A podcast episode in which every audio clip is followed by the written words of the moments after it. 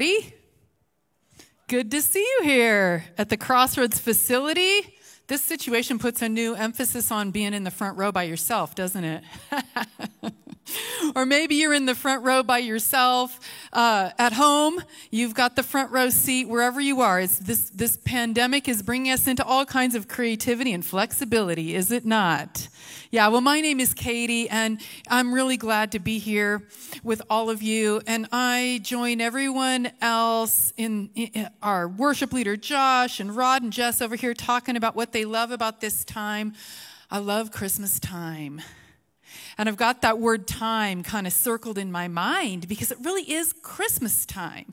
It is from, you know, that, that moment in November when you might first get the Christmas feeling, all right? Sometimes it happens to us in October, doesn't it? Like a little flash of snowy weather or something, and you get the Christmas feeling all the way through the 12 days of Christmas, you know, those days after Christmas Day when we can relax a little bit and eat all those Christmas cookies and treats that we were feeling too under pressure to really indulge in the whole run of it is absolutely wonderful, and I hope that you have Christmas moments within that.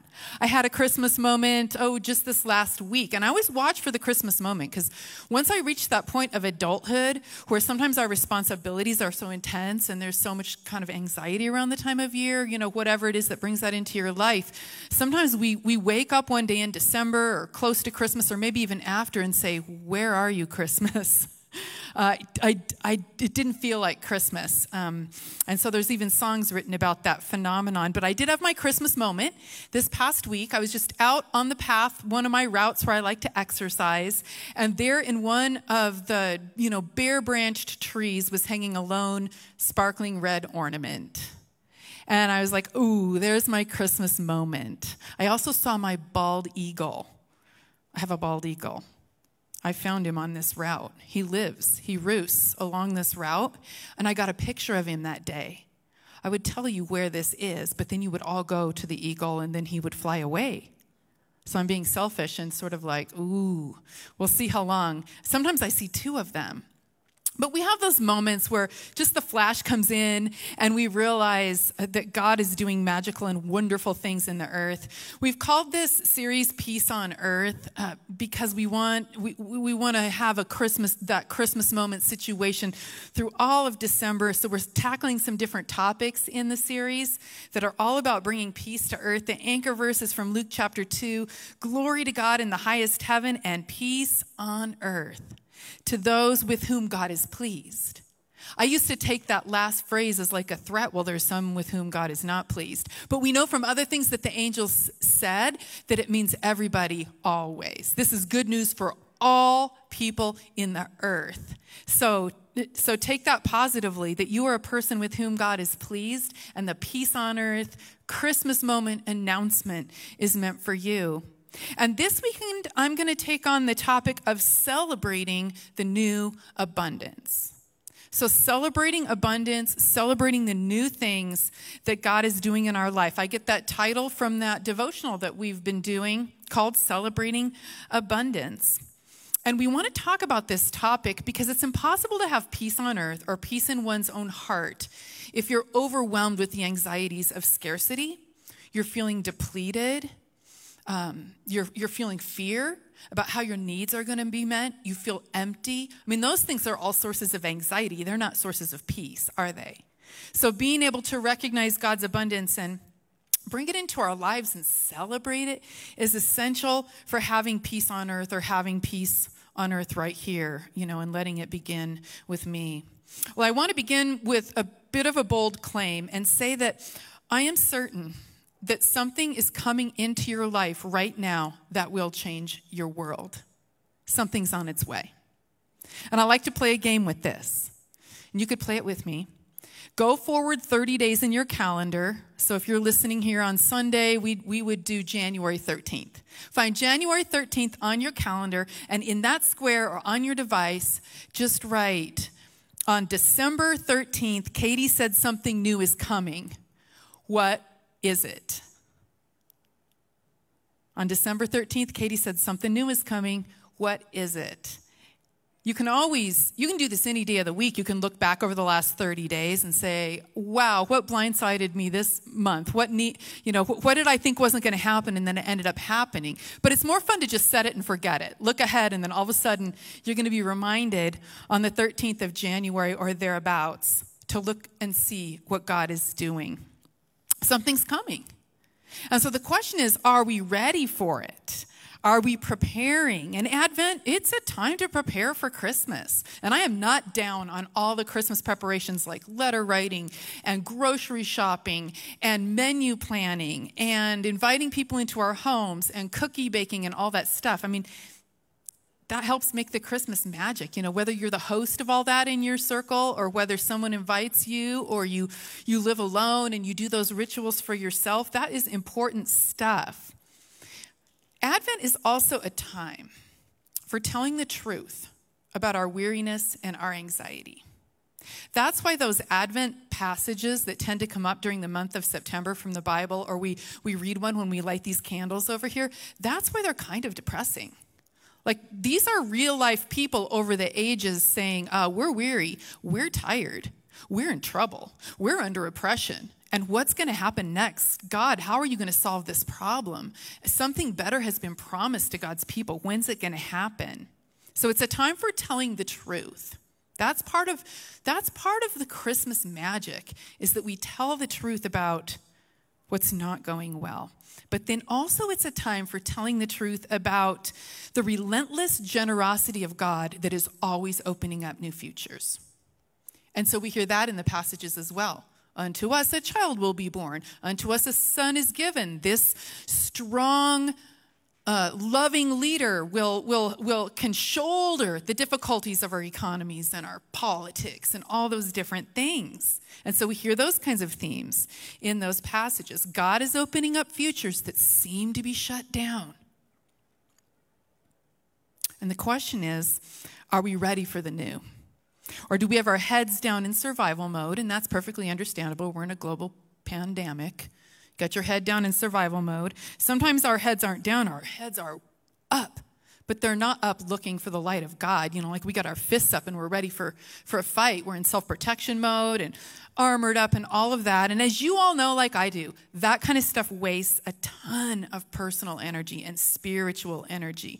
The, the fearing, the fighting, and all those kinds of things. And so Jesus made this statement to help us understand the future that's opening up. He said, I came that you would have life and would have it in abundance. John chapter 10, Jesus said that he had come that we would have life and have it in abundance.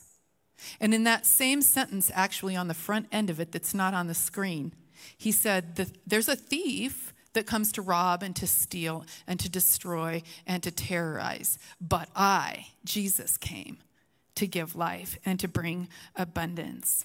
So often we miss the abundance of Jesus because of the difficulties of life, and we have a choice to make.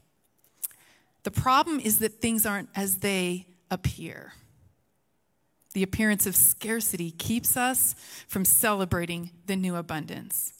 And the appearance of scarcity is all around us, especially now does anybody uh, get just, you can count on it every single night on the evening news, or if you watch in the morning, there's going to be aerial footage of snaking lines of cars. And I've noticed that the people are waiting for one of two things. They're waiting for a COVID test, roll down your window and you will test you, and they're waiting in food pantry lines. But that's an image. It's literally the appearance of scarcity, isn't it? That's why the line is there. There's not, there's not enough uh, hospital beds, parental energy. We are aware that parental energy is scarce these days. We're being stretched to the limit. Jobs unemployment, especially in the service industry. You know, we're in a service industry recession. There are other markers of our economy that are doing, doing pretty good. And some people have a lot of money to spend on houses or um, things for Christmas. And then some of us have lost our jobs, and some of our restaurants are closed down. So, this appearance of scarcity is everywhere. And this is really just this is just your 2020 pandemic life. I had this weird thought like, what happened to all of my problems that I had before the pandemic? Because I'm not paying attention to them. I'm not working on those problems right now. Like, I'm hoping that when all of this is over, they just went away. And that would be a lesson for life. Just give anything a year and it's no longer a problem. Might not be wise advice, but that's reality and that's what we're experiencing. And then it distracts us from inviting or, or just even seeing what God is doing that's new. And I know that you all want to experience material abundance and in turn to be generous and to just pour that out for other people. And I also know that you realize and can see that you live in a real world of limitations and you are too emotionally healthy and psychologically squared away to just deny or compartmentalize part of it. It all has to exist together. But you're also too full of faith to give up on the hope of the promise of Jesus that we are meant for the abundant life. And so, where do we go from here? Well, we're going to go where we always go at Crossroads when we have one of these talks, and that's we're going to look at at the wisdom that scripture has to offer us. I love what the apostle Paul says in Romans chapter 15 that the writings of former days were given to us so that we might have hope that we might receive instruction and have hope. So let's we're going to dig in to the Gospel of Mark chapter 6 and look for some instruction and hopefully receive receive some hope from this story about Jesus. It's a story where Jesus does one of his most impressive miracles. We take the word miracle for granted, probably. Um, we take it really literally. We think of a miracle as being what happens when God disrupts the order of the universe or the natural order and breaks in and does something that would have otherwise been impossible. And that's certainly true. There's also a deeper meaning to the idea of miracle. And if you want to see more miracles, you want to learn this, this deeper meaning. A miracle is a transformative event to demonstrate the power of God that is present in and through the Christ presence. I love that phrase, the Christ presence. It may sound weird to some people, but I, I love it. It's what um, the song The Arrival that Josh introduced. The arrival was of the Christ presence on earth in this person, Jesus. Or we think about the creation story that God was in the beginning. Well, the whole language around that story, it's the Christ presence. The Spirit of God was hovering over the waters. The Christ presence is that part of God that lives in your heart and motivates you it's the same spirit that raised Jesus from the dead, and it lives in you and it gives you strength. It's all, it's all the Christ presence. It's everywhere. And a miracle is a transformative event. That's probably the fill in I should have put there is transformative event. And it shows us the saving power of God. And it shows up through the Christ presence. I learned my best lesson about what a miracle is not in Sunday school, not from a preacher, not even from the words of Scripture. I learned it in the Sesame Street Christmas Eve special. I was a child of the 70s. Has anyone in the room seen Christmas Eve on Sesame Street? Couple of people have so, and if, if you google like what are people's you know celebrities favorite favorite Christmas movies, it actually comes up a few times because those of us who were raised in this period of time, this thing brought it. It brought the Christmas magic.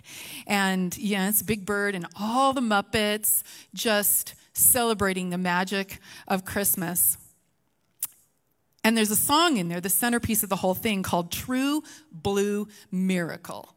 And that really, that puts some some meat on the bones of what a miracle is for me as like a five, six, a seven year old. I'm like, oh, that's what a miracle is. So the song starts talking about how the street of Manhattan or Sesame Street is transformed with the lights and the evergreen smells and people treating each other really nicely.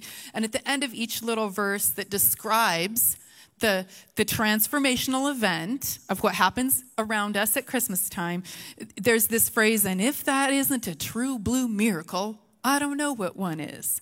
So they talk about the human love and people being nice to each other. True blue miracle. But the best part is the soaring bridge when, when the singers say, But the greatest wonder of them all is not what's happening around you, it's the way it makes you feel.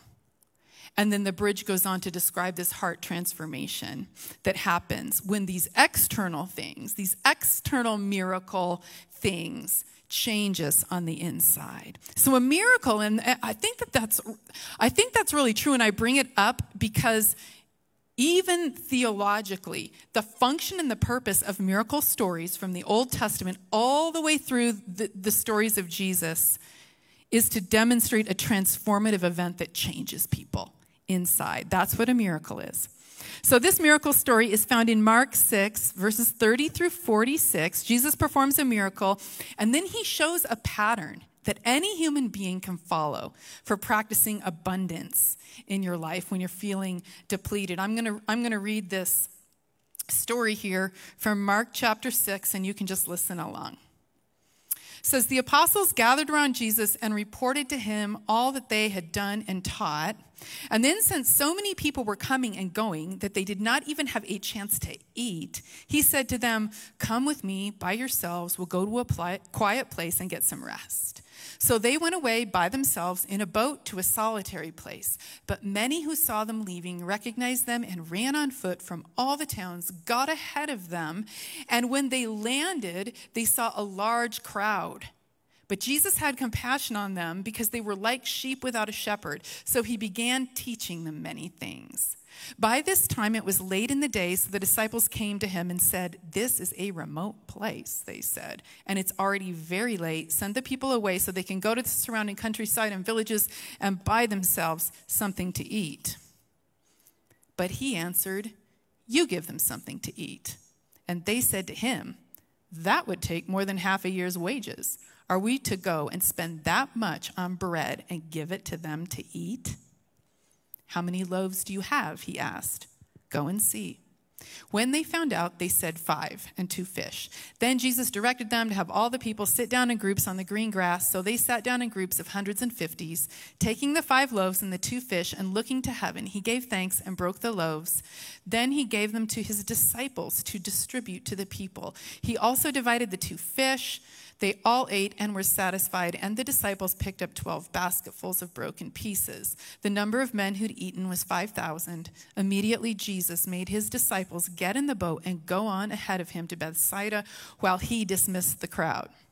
Sounds like Jesus doesn't trust these people with the leadership of this group any longer, right? So he finishes the meeting himself, and then it says, after leaving them, the crowd, he went up to a mountainside to pray. So Mark tells us that Jesus had gone away with his disciples to pray, but huge crowds followed. Jesus saw the crowds, he changed the plan. So here are some observations from the instruction that, that Mark wants us to take from this passage. The first observation is that the Christ presence is kind. Christ presence is kind. The Spirit of God is kind. Jesus is kind. God is kind. It's not, not grandiose, not power mongering, um, not huge displays um, to get glory, but is motivated out of kindness. Jesus saw a need, was moved for compa- by compassion for hurting people, and he wanted to make their life better. Wants to make their life better.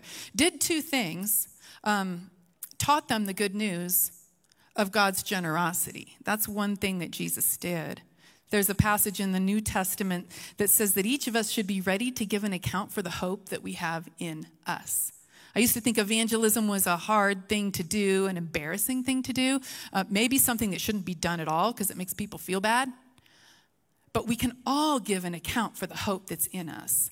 Jesus wasn't the kind of evangelist that made people feel bad and small. He gave the hope. I know God is generous. I know God will meet your needs. There's comfort here, there's joy here. And this is what it's all about. He just taught them. He taught them. And then he also fed them. He fed all 5,000 of them. Uh, he was motivated by kindness to see to it that people had a meal, and he fed them. Then, of course, uh, and this is the second element of of what I notice here, the disciples were confused. You know, of course they were. They didn't, they didn't think it could be done. They didn't think that he could feed such a big crowd. And so he got he confused them even further and just starts picking up weird stuff, you know, like a leftover lunch. And and acting like he's going to do something with that. It is very confusing.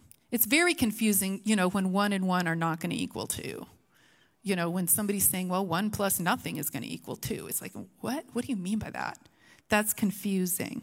And this tends to be the case when God is at work. There's some moment within that process that we're confused. It doesn't all add up.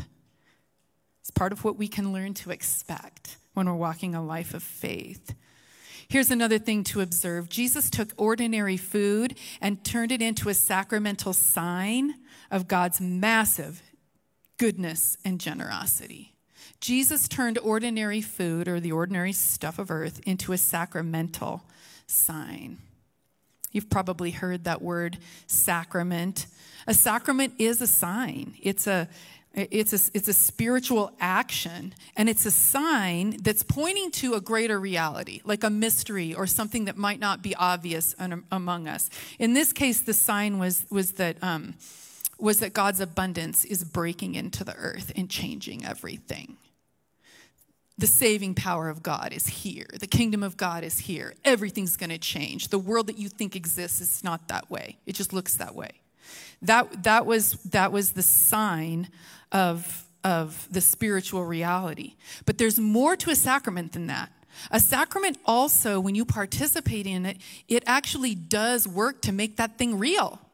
It's not just let's talk about a symbolic thing up in the sky. The sacrament actually makes it real. So you could also say it this way Jesus made abundance real.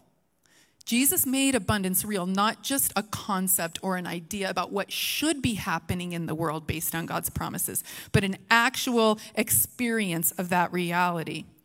And so, if we take baptism as a sacrament, I think we're all familiar with what baptism is. The church calls it a sacrament. One time I um, had a, about a two year long conversation with a person who was deciding if they should be baptized or not.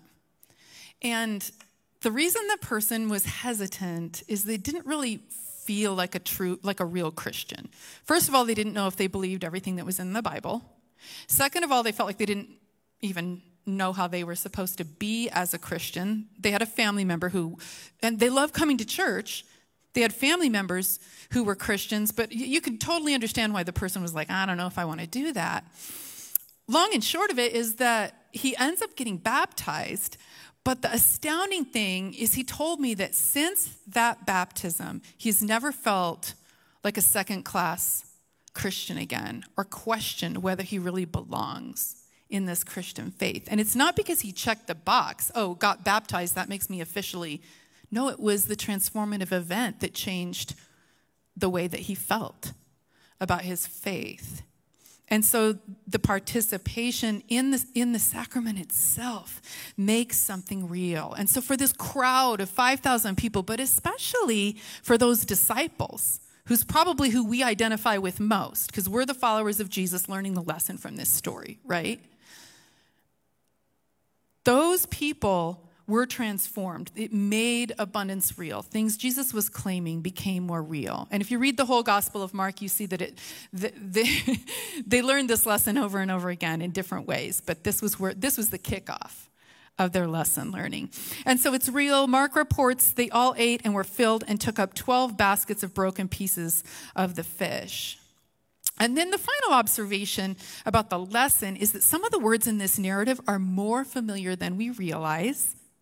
Jesus' prayer contains the four big verbs of Holy Communion He took, He blessed, He broke, and He gave. Very familiar language if you've been part of communion services in this church or, or anywhere. Mark 641 and if, if you had a Bible in front of you, or if you had this printed in your notes, you could circle these, these verbs. Taking the five loaves and two fish, he took it. He gave thanks. He talked to God about it, broke the loaves, and then gave it to the disciples to distribute, and did the same thing with the fish. So, the point of the whole lesson here is that Jesus takes the ordinary stuff of life in all its scarcity. I mean, there's just not enough of it, right? All you need is two eyes and you can see. And Jesus transforms these ordinary things into a generous display of divine abundance. And so Jesus gives a sign or a symbol of what God is really like, but then also makes it real. And the outcome is that they all ate and were filled. And then that's not all, there were 12 baskets left over. All who were being served were filled. And the co workers of Jesus, who were worried about there being enough, there ends up being an abundance for their own filling. And then these 12 baskets probably also symbolize the 12 tribes of Israel, which really means the whole earth. And again and again, we see Jesus work this way and try to teach his followers that this is how it is. Jesus has turned the world into abundance.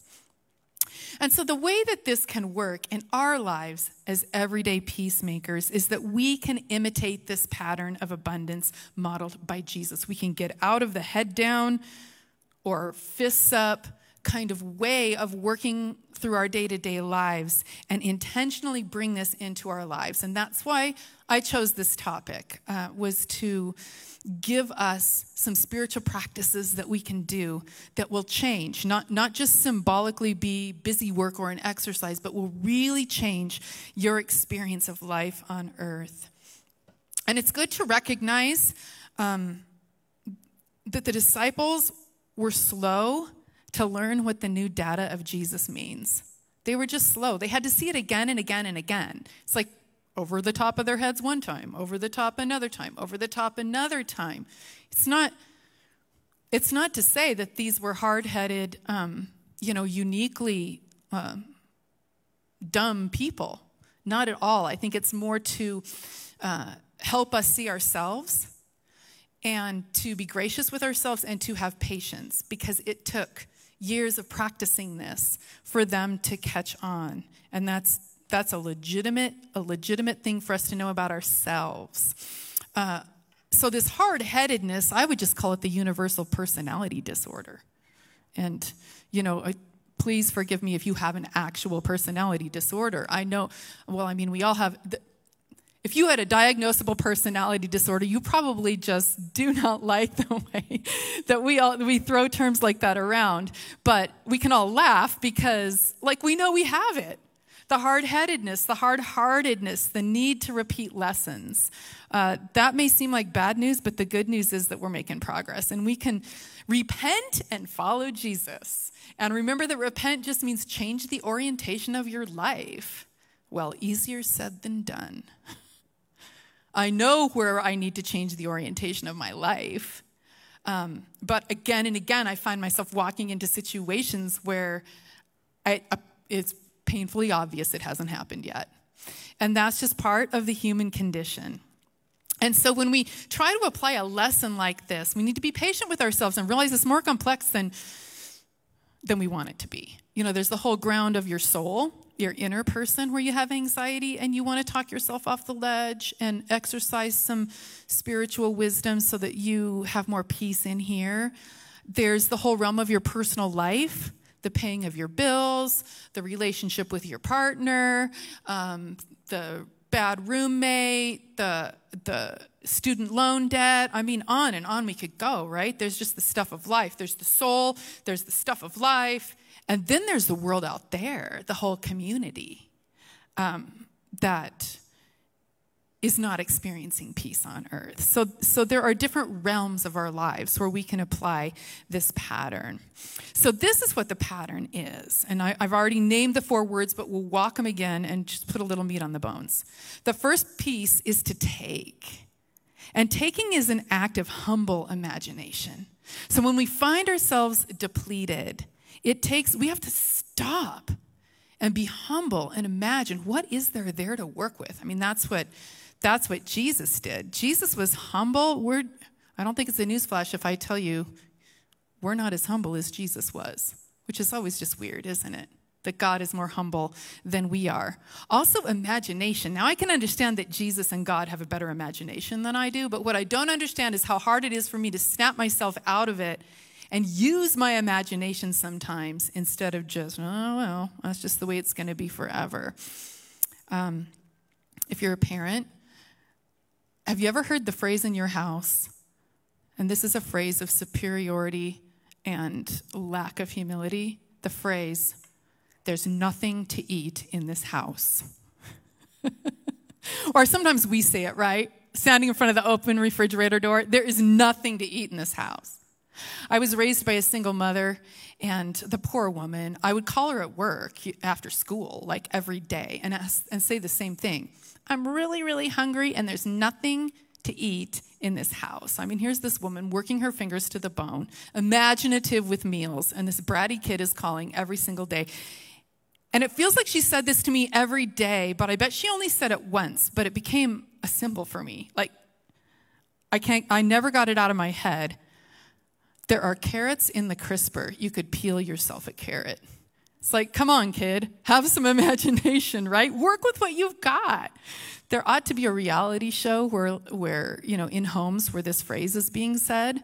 Then there are chefs that come in. You know, there's nothing to eat in this house. And then the chef comes in and puts out a feast.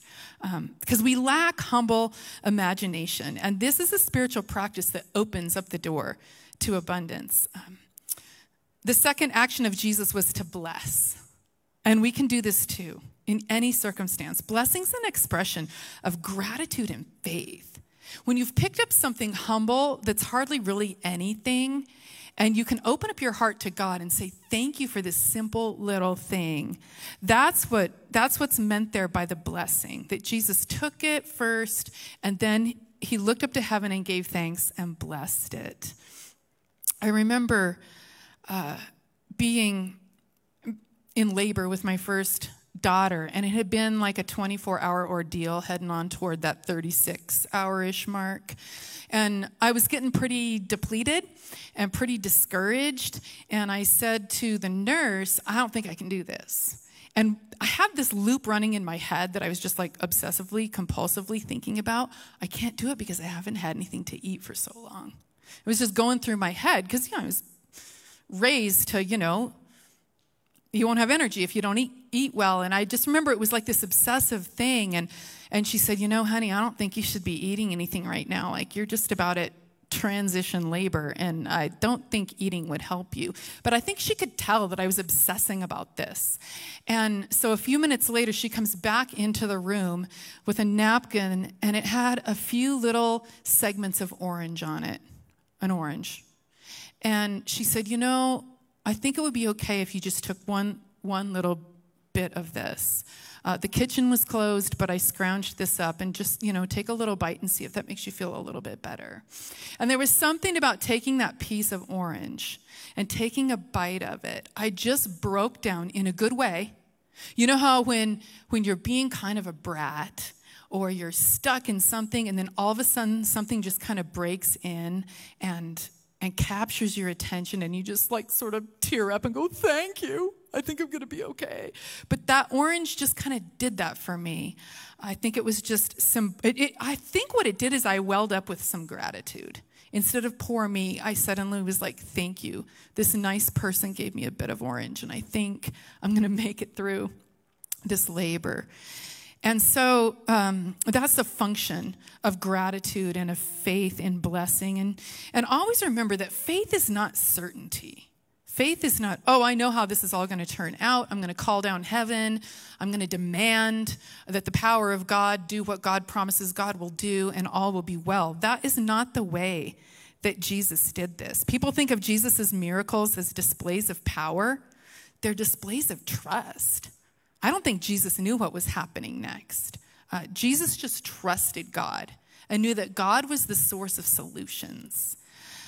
And faith is making peace with uncertainty and then going with the flow and just allowing God to lead us where things go, regardless of the outcome. There's a lot of detachment involved in faith. It's not so much about grabbing hold and claiming something as it is about letting go and going with the flow and being a part of the process of where that leads us. Our part is the trust.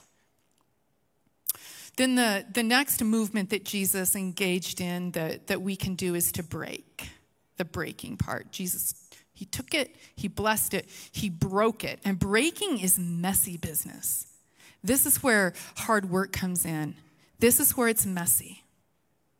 And to experience new abundance, there will come a point where we have to get down on our hands and knees in the rocky soil of our own life and just work the earth for all it's worth. And we can't be afraid or above getting our hands dirty. And this has to do with that humility that we talked about before that's required in the taking. In this breaking, it gets messy and hard. Jesus was patient with these disciples. We could walk to, to another movement in Jesus' life where the stakes got a lot higher and it was a lot more serious, and that would be the work of going to the cross. And when we talk about the cross, we even call it the work of the cross. And when Jesus talks about the words of communion, that, you know, breaks the bread and says, This is my body broken for you, we start to get a picture of the work and of the messiness.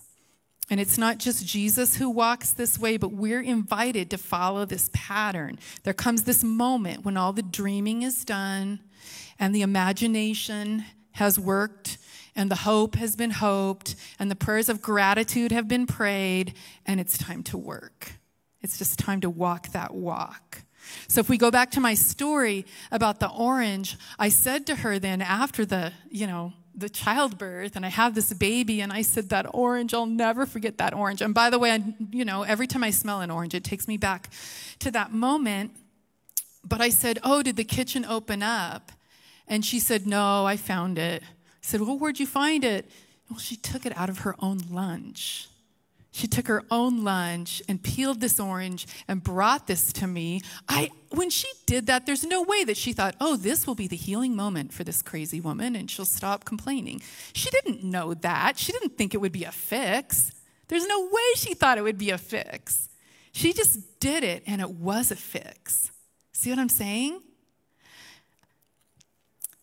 And so there's work involved. There's imagination. There's ingenuity. You got to just go do it even if you don't. You got to grab the orange or the fish or the whatever not knowing where it's going to lead you. And i think being being a christ follower it's it's a vocation. It's work. It's not what sets us apart and gives us special status in the universe. It's work. It's a calling to be part of a work team in a lot of ways. And i think one of the things that god is doing in our church right now is, a, is calling together a workforce. We're in a shift. It's more than teaching the Bible, performing weddings, providing great music, even creating a caring community where we all care for. We'll never stop doing those things, that'll all continue. But the new thing, the abundant thing that God is doing is raising up peacemakers, calling us into the workforce. I think that's the new thing that God is doing. Thomas Edison is known to have said that opportunity is missed by most people because it's dressed in overalls and looks like work. So at some point after the taking and the blessing, the breaking comes, and that's messy business. And then the next action is to give. The next action is to give it away. This is, this is an act of generosity, and giving is a multiplying thing. It increases the new abundance. This is the part we like. Giving increase, well, we don't always like to look over stuff and give it, or our money and give it, or our lunch and give it, but it increases the new abundance. Best passage in the whole Bible, if you're writing anything down about giving and multiplying, is 1 Corinthians chapter 9. And Paul starts it with this phrase whoever sows sparingly will also reap sparingly, and whoever sows generously will also reap generously. We've all heard of it the laws of sowing and reaping. And he's talking about economics. And I think Jesus' story, or this, this story of Jesus, has, is, is economic also. Did you notice how the disciples said um, it would cost too much to feed all of these people? And are we to use what we have to do that? So they didn't it's not just that they didn't want to do the work, they were, they were worried about the money. And we all know what that feels like. All humans are worried about money. But the thing is, economic or material generosity disrupts the power of the fear of scarcity and greed and accumulation in our lives. And a lot of the anxiety that we feel around scarcity is around something economic or material. And generosity disrupts that power in our lives. And you all know what I'm talking about. And it even disrupts the power that economic fear has to create violence in the world. So when we think about peace on earth, um, there's a lot of violence in the world, and most of it has to do with some kind of greed um, or holding on or fighting that has to do with either material things or economic things. And so when we practice giving, it heals and transforms us at that soul level because that fear dissipates. It kind of it disappears. It starts to go away. It stops terrorizing us so much because we've learned that art of letting go and giving. But then it also is what brings healing into the whole human neighborhood, or in this story of Jesus, to those 5,000 on that hillside. Because not everyone in that story was in the same prepared place to share in that abundance, to be part of making the abundance. The disciples had Jesus and a lunch to work with. Most of the people on the lawn didn't have any food or water with them at all. And so we need each other. And God will call people out of the woodwork to meet your need out of the woodwork just like in that in this story um, jesus and the disciples were called out of the woodwork to feed people someone has done that for you it makes us sometimes tear up with thanksgiving and gives us faith you have done that for other people and like it or not this is the way that god brings peace in the earth uh, this is the way that God chases away scarcity. This is the way that God deals with that problem. There is no abracadabra fix. This is the way that it's done. So if we have humble imagination, we could say, we can see the good news in it. There's good news there. Jesus has turned the world into abundance. I believe it. And God is an everlasting giver. There's a source there. And the people around Jesus are empowered to receive it into their lives and also to pour it out generously. And the, the act of faith here is, is to believe and take it on faith and to trust that every day, all day, God is doing this, taking, blessing, breaking, and giving, and that we've been given the opportunity to follow that model if we have the, the eyes to see and the ears to hear and the hearts to remember. And this will transform us to bring peace on earth. We're recipients of enough and enough and enough and more than enough to share and to be glad. In God, for sure. It's faith in the source, in the giver who keeps on giving endlessly. That's how we're transformed is to receive it and to participate in it. And I believe with those four actions, you could experience this reliably in your own life. And so I hope that God is inviting you into something that you can recognize today so that we could put this to practice. Also, as a child of the 70s, I loved that song, Let There Be Peace on Earth, and Let It Begin with Me. I remember just sitting at my own little piano and playing it over and over again. And there are a couple of things that you could consider making a commitment to. And I believe in commitments. I think it opens up something in the realm of abundance for us when we make a commitment. That's why we like to to have a moment in, in our services when we come together, whether you're watching at home, where you can reflect and you can say, What is God asking of me? And it might be to live that pattern, to live the pattern of abundance, of, of taking and blessing and breaking and giving and doing it again and doing it again. And you can begin to practice the pattern of abundance in an area where you feel depleted. This is not where we look for where everything's going great because I have extra. No, the magic in it, the Christmas magic is you look where you're depleted and take that first step of faith and just pick up a handful of dirt or a crumb or something that gets us started. Or you might want to break the power of scarcity in your life by taking a bold step into financial generosity or the sharing of your time. And you heard Pastor Ryan talk about the peace is worth it, generosity, emphasis that we're stepping into in 2029. Be an excellent way to just practice what we talked about in this Bible story um, by walking through that, that web page and letting the Holy Spirit lead you to know in your own heart what you feel inspired to give. And that's another thing that Paul says in that First Corinthians passage. You'll know you've got the right direction when you feel inspired in your heart, like, aha, that's it. That's what I'm going to do. And God will give you a spark of faith and excitement to do that. Well, something is coming that's going to change your world. Are you ready for it? Are you preparing?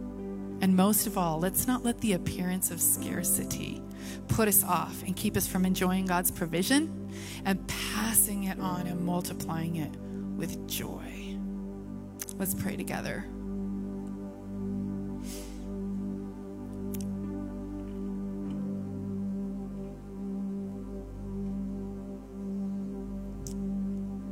Lord God, we thank you for your abundance. We thank you for the evidence of it that we see all over creation. We thank you for the evidence of it that we see in the lives of certain people who have modeled this for us, especially our Savior Jesus.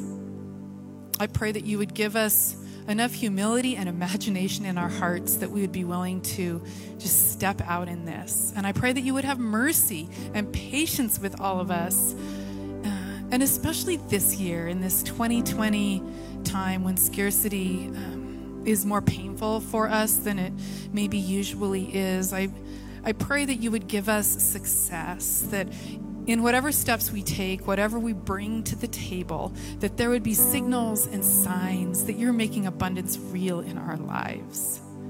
Thank you for every person in this circle of community right now who's opened up their hearts to hear this message, and I pray that it would bear good fruit in their life. We pray in Jesus' name. Amen.